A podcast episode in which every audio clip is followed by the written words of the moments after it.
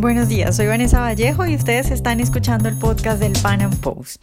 A nuestros lectores les damos como siempre la bienvenida y a quienes nos escuchan a través de YouTube les recordamos que pueden oírnos sin retraso suscribiéndose en nuestro sitio web. Este domingo que acaba de pasar se llevaron a cabo elecciones presidenciales y generales en México. Andrés Manuel López Obrador, conocido popularmente como AMLO, obtuvo una victoria histórica. 24.127.452 votos que representan el 53% del total de la votación.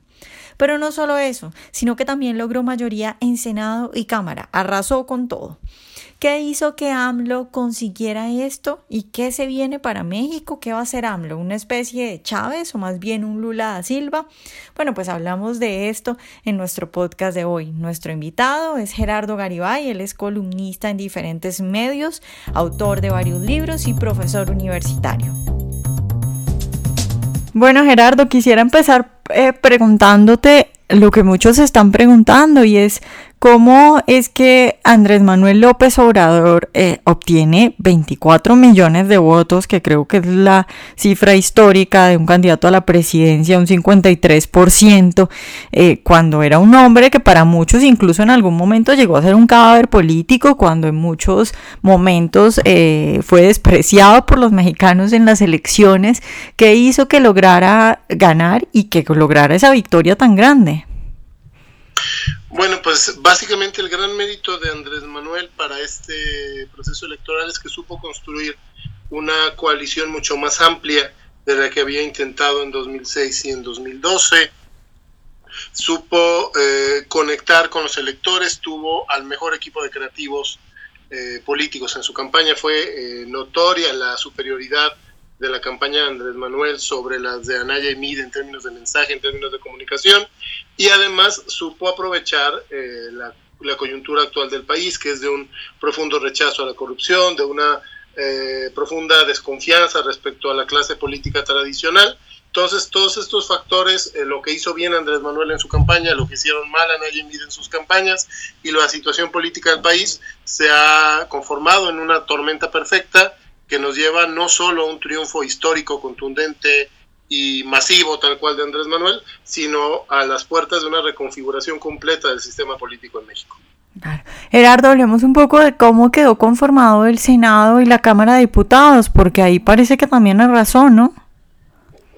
Sí, mucho más de lo que esperábamos. te soy sincero, nuestros cálculos eran eh, que Andrés Manuel iba a sacar por ahí del 44% de los votos, eh, que eran más o menos los números que traían las campañas este, unos días antes y que por lo tanto se iba a reflejar más o menos ese mismo voto en la elección de diputados y de senadores y que Morena se iba a quedar eh, cerca de la mayoría, pero sin tener la mayoría. Y los números han sido mucho más amplios, tendrá el control de ambas cámaras, el PRI prácticamente se evapora, gana solamente 15 distritos eh, de 300 en los que está dividido el país, Acción Nacional eh, logra eh, ganar más o menos en unos 70 distritos, 67 en alianza y 5 en solitario, pero todo lo demás eh, se pinta de morena, algo verdaderamente impresionante. Y ahora habrá que ver cómo se traduce eso en la práctica, en la, en la vida real, digamos, del gobierno en México y para saber eso habrá que ver quién de esos, todos esos diputados y senadores de Morena, a quienes se nombra coordinador de los respectivos grupos parlamentarios. Eso nos va a mandar una señal muy importante respecto a cómo pretende gobernar Andrés Manuel López Obrador y la coalición que lo ha, que lo ha llevado a al triunfo. Gerardo, quienes son, eh, digamos, defensores a ultranza de la república y de la democracia, siempre hablan de la importancia de los pesos y los contrapesos y la separación de poderes, que yo no creo mucho que, que, se pueda uno decir que uno se blinda con una separación de poderes, pero en el caso de México, eh, ¿tú cómo lo ves? ¿Crees que hay esos poderes y esos pesos y contrapesos de los que muchos hablan que puedan frenar a una mayoría, como tú lo has dicho, en todas partes, porque arrasó en todo?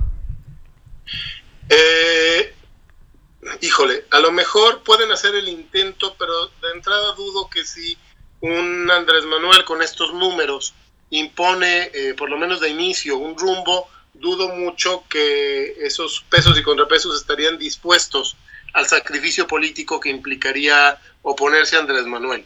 eh, básicamente lo que vamos a ir viendo es eh, que la clase política y los propios contrapesos institucionales se irán adaptando, porque además en México nunca hemos tenido contrapesos reales, pues, o sea, hemos tenido, eh, se supone que el poder legislativo es independiente del ejecutivo, pero en la práctica muchas veces acaba siendo lo que se le dice, con el poder judicial también hay negociaciones abajo de la mesa, entonces aquí el balón está completamente en la cancha de Andrés Manuel y de él dependerá lo que vaya a hacer como presidente. No veo yo en estos momentos alguien que le pueda decir no a Andrés Manuel López Obrador. Claro.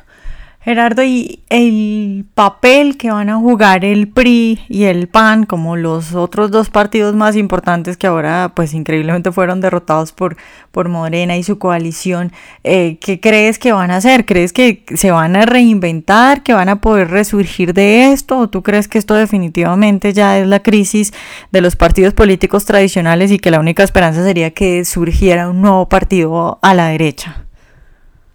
Mira, ahorita una de dos, o se refundan o se refunden, no hay de otra. Ya la crisis ha llegado al punto en que ya no pueden eh, eh, patear la, la, lata hacia abajo de la calle, tienen que resolverlo. Ahora, ¿cómo lo van a resolver? El PRI prácticamente ha perdido su razón de ser, porque sus banderas ideológicas tradicionales ya se las quitó Morena.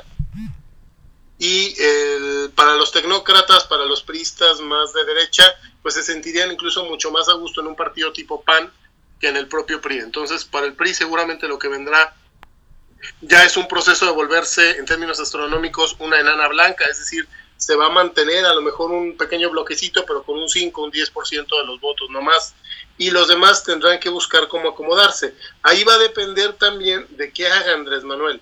Si Andrés Manuel pone una política muy radical de izquierda, veríamos la posibilidad de que eh, priistas, panistas, incluso Movimiento Ciudadano, aquellos más a la derecha, se unan en un gran partido, en un gran frente nuevo. Pero si Andrés Manuel empieza a hacer las cosas no tan mal, eh, lo que vamos a ver es eh, más bien un quiebre del lado de la izquierda y del lado de la derecha veremos a Acción Nacional tratando de refundarse pero sin desaparecer y esperando a ver qué pasa en 2021.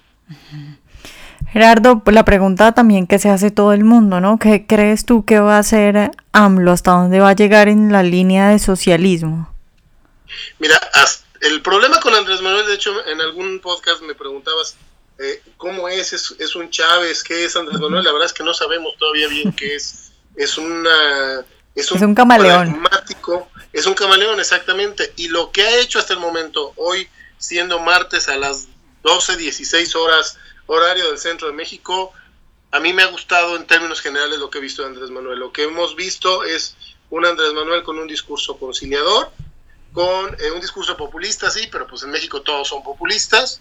Eh, toda la izquierda se le quiso montar a la pachanga, eh, Maduro, Dilma, toda esa fauna bolivariana se le montó en Twitter a felicitarlo, sin embargo no les contestó a ninguno de ellos. ¿A quién sí le contesta la llamada? ¿A quién sí le contesta el Twitter? Se lo contesta Donald Trump. Y eso envía una señal, eh, tanto el tweet de AMLO como el tweet de Trump envían una señal muy clara de colaboración y de que Andrés Manuel tiene por lo menos hasta ahorita eh, claro que la prioridad de México debe ser eh, voltear hacia Estados Unidos, que nuestro verdadero socio es Estados Unidos y no Sudamérica.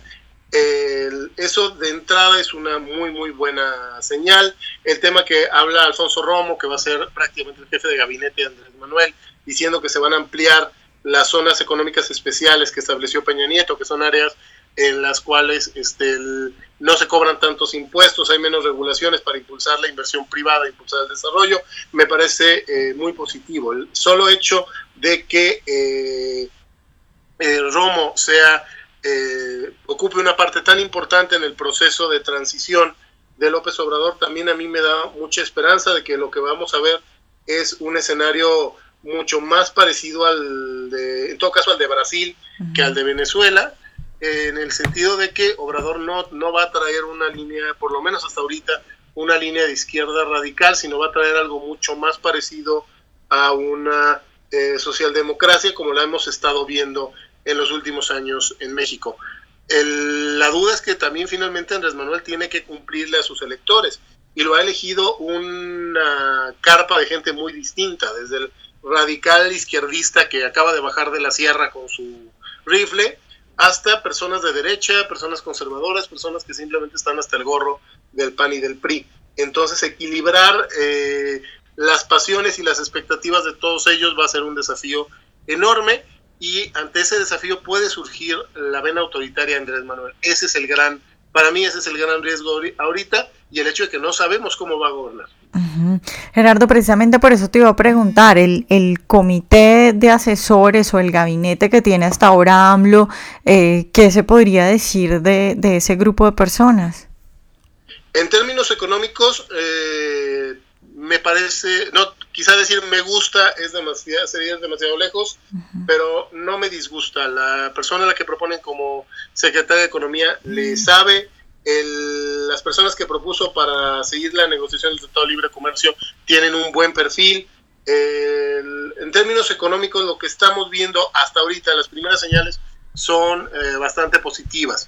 Hay otras eh, dependencias donde está proponiendo gente con un perfil más de izquierda, pero eh, eso mismo lo hubiéramos visto si hubiera ganado Ricardo Anaya. Entonces, no hay hasta el momento mayor diferencia. La amlocalipsis eh, que yo esperaba, incluso del que llegué a escribir un artículo en mayo, hasta el momento no lo estamos viendo, no estamos viendo ese escenario, pero pues ahorita todavía no, no ha pasado nada. Finalmente, eh, estas primeras señales pueden ser nada más para darle tranquilidad a los mercados y realmente, ¿a partir de cuándo vamos a saber hacia dónde, de qué lado más calaiguana, como decimos en México, hacia dónde va Andrés Manuel? Lo vamos a ver a finales de agosto, cuando se anuncie quiénes serán los coordinadores de los grupos parlamentarios de eh, Morena en la Cámara de Diputados y en la Cámara de Senadores.